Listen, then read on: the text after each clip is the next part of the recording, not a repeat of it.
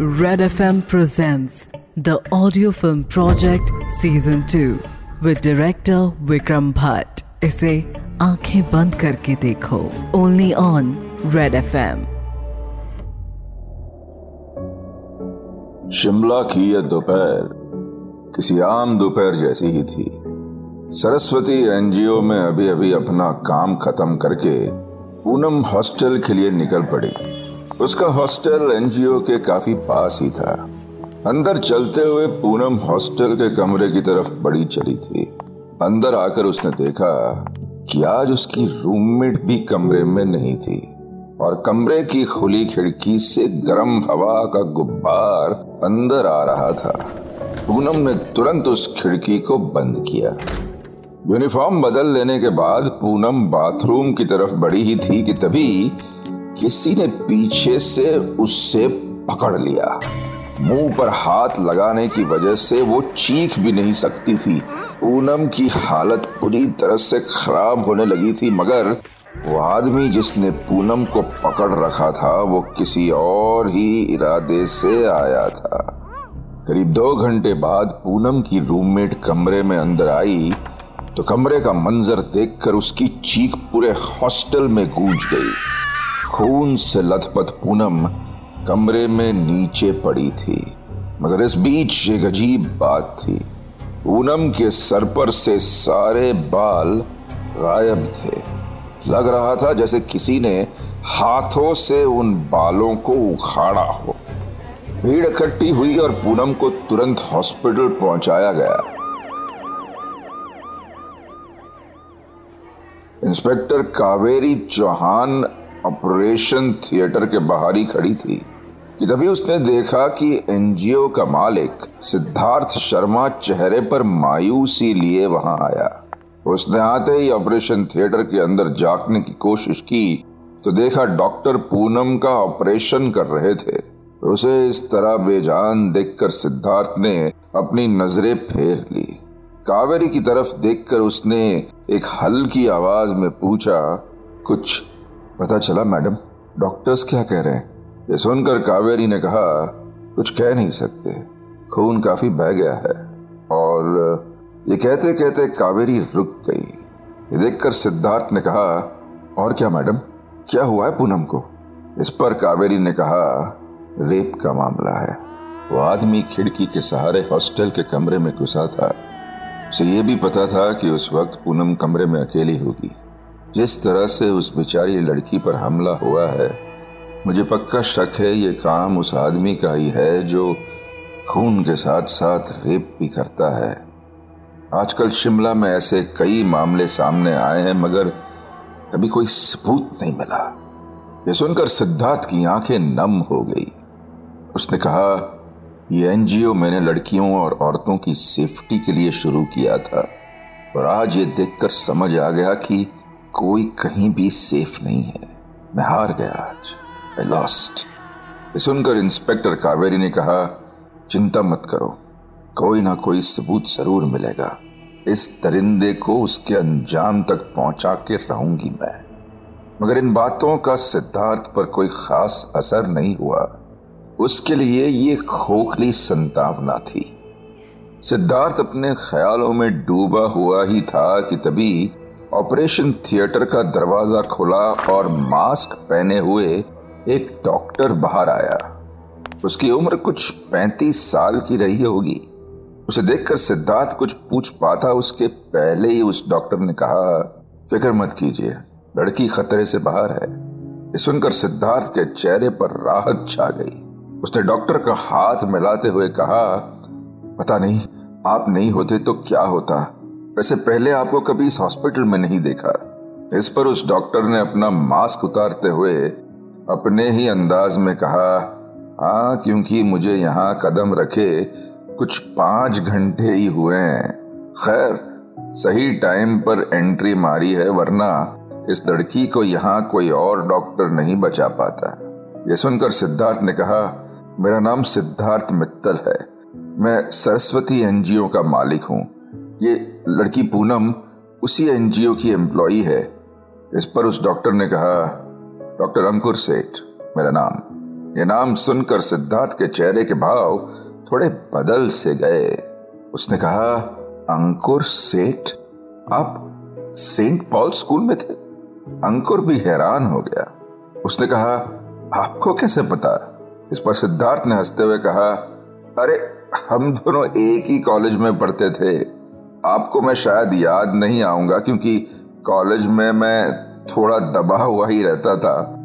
मगर आपको तो सभी लोग जानते थे द स्टार अंकुर। खैर, अब भी कुछ बदला नहीं है। ये सुनकर अंकुर ने हँसते हुए कहा, कितनी छोटी दुनिया है ये। खैर, जो दोस्ती कॉलेज में नहीं हो पाई, वो यहाँ हो जाएगी। Nice to meet you, Siddharth.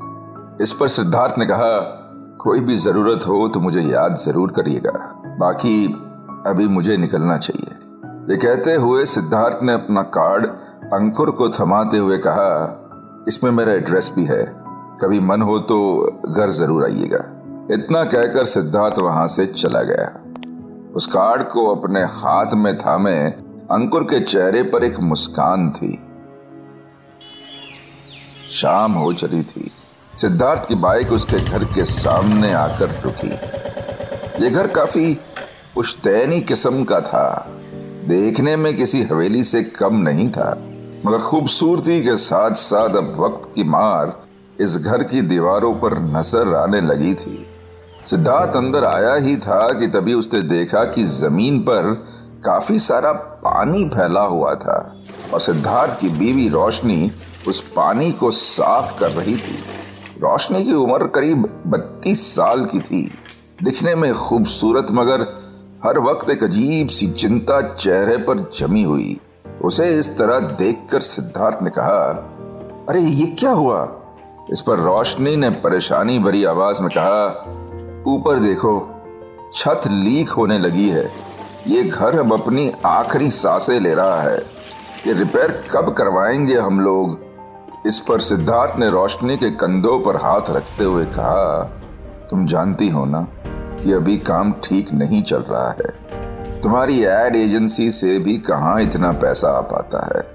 ये सुनकर रोशनी खामोश हो गई। मायूसी से झुके उसके चेहरे को उठाते हुए सिद्धार्थ ने कहा, कोई बात नहीं। कल सुबह मैं खुद ये लीकेज की प्रॉब्लम ठीक कर दूँगा। अब तुम मुस्कुरा दो। ये सुनकर रोशनी के भाव वैसे ही रहे। उसने कहा, ये हमारी प्रॉब्लम्स कब खत्म होगी? बच्चा प्लान किया था और हम उसमें भी नाकाम ही रहे। पैसे की प्रॉब्लम तो शुरुआत से ही है। ये बात सुनकर सिद्धार्थ के चेहरे के भाव भी बदल गए। बात सही थी। कई बार कोशिश करने के बाद भी ज़िंदगी का वो तोहफा सिद्धार्थ और रोशनी के हिस्से नहीं आ पाया था। सिद्धार्थ ने रोशनी को समझाते हुए कहा, देखो वक्त वक्त की बात है। एक दिन आएगा जब हमारे पास सारी खुशियाँ होगी। देखना तुम, ऐसा वक्त ज़रूर आएगा। यह सुनकर एक हल्की सी मुस्कान रोशनी के चेहरे पर आ गई। सिद्धार्थ ने मजाकिया अंदाज में कहा, चलो, अब फ्रेश हो जाओ। मैं तुम्हें अपने हाथों से बनाई वर्ल्ड क्लास भिंडी खिलाता हूँ। ये सुनकर रोशनी की वो बुझी हुई मुस्कान और बड़ी हो गई। ये रात भी किसी आम रात की तरह ही बीती। अगली सुबह सिद्धार्थ तैयार होकर घर से बाहर निकला ही था कि तभी उसने देखा सड़क के दूसरे तरफ़ अंकुर खड़ा था। उसे देखकर सिद्धार्थ उसकी तरफ़ बढ़ चला। अंकुर जो कि अब तक कहीं और देख रहा था उसके कंधे पर सिद्धार्थ का हाथ आया। उसने पलट कर देखा और हैरानी के साथ कहा, अरे, सिद्धार्थ, तुम यहाँ कैसे? इस पर सिद्धार्थ ने कहा यह सवाल तो मुझे तुमसे पूछना चाहिए। मेरा घर यही तो है। कुछ ही देर में बात करते हुए सिद्धार्थ और अंकुर घर के अंदर जा पहुँचे। अंदर आकर अंकुर की नज़रें पूरे घर को निहारने लगी। शिमला जैसी जगह में रहने की जगह ढूंढ पाना काफ़ी मुश्किल काम है। ये सुनकर सिद्धार्थ ने कहा, बात तो सही है तुम्हारी। ये घर मेरे पुरखे मेरे लिए छोड़ गए थे और अब इसे मेंटेन करना भी काफ़ी मुश्किल हो गया है। हर आए दिन मेरी वाइफ और मैं इसी परेशानी में रहते हैं यार। ये सुनकर अंकुर खामोश ही रहा तभी सिद्धार्थ को कुछ याद आया और उसने पूछा वैसे तुम तो अभी शिमला शिफ्ट हुए हो तो कहाँ स्टे है तुम्हारा? ये सुनकर अंकुर ने अपने में ही हँसते हुए कहा, फ़िलहाल तो एक सूटकेस में ही रह रहा हूँ। एक होटल से दूसरे होटल। और आज भी कुछ घर देखने के लिए ही मैं यहाँ आया था, और तुमसे मुलाकात हो गई। उसका इतना कहना हुआ ही था कि तभी सिद्धार्थ के चेहरे के भाव बदल गए। और एक हल्की सी मुस्कान उसके चेहरे पर आ गई। उसने बस इतना ही कहा, मेरे पास एक आइडिया है जिससे हम दोनों की प्रॉब्लम सॉल्व हो जाएगी। यह सुनकर अंकुर ने ना समझी में सर हिला दिया। रात की खामोशी फैल चुकी थी। रोशनी घर पहुँची ही थी कि उसने देखा कि सारे घर में अंधेरा था। देखकर रोशनी के कदम धीमे पड़ गए। वो दो कदम आगे बढ़ी ही थी कि तभी पीछे से आकर उसे किसी ने दबोच लिया। ऐसा होते हुए रोशनी से एक जोरदार चीख निकल गई तभी लाइट जली और उसने देखा कि उसके पीछे सिद्धार्थ खड़ा था। रोशनी ने परेशान होते हुए कहा, मैं डर के मारे मर जाती तो? ये सुनकर सिद्धार्थ ने मुस्कुराते हुए कहा, ऐसे कैसे मरने देता मैं? वैसे तुम्हारे लिए एक सरप्राइज़ है। अब से हमारी सारी प्रॉब्लम सॉल्व हो जाएगी। यह सुनकर रोशनी को कुछ समझ नहीं आया कि तभी सिद्धार्थ ने कहा, मेरे कॉलेज का एक दोस्त है, अंकुर। अभी अभी शिमला शिफ्ट हुआ है।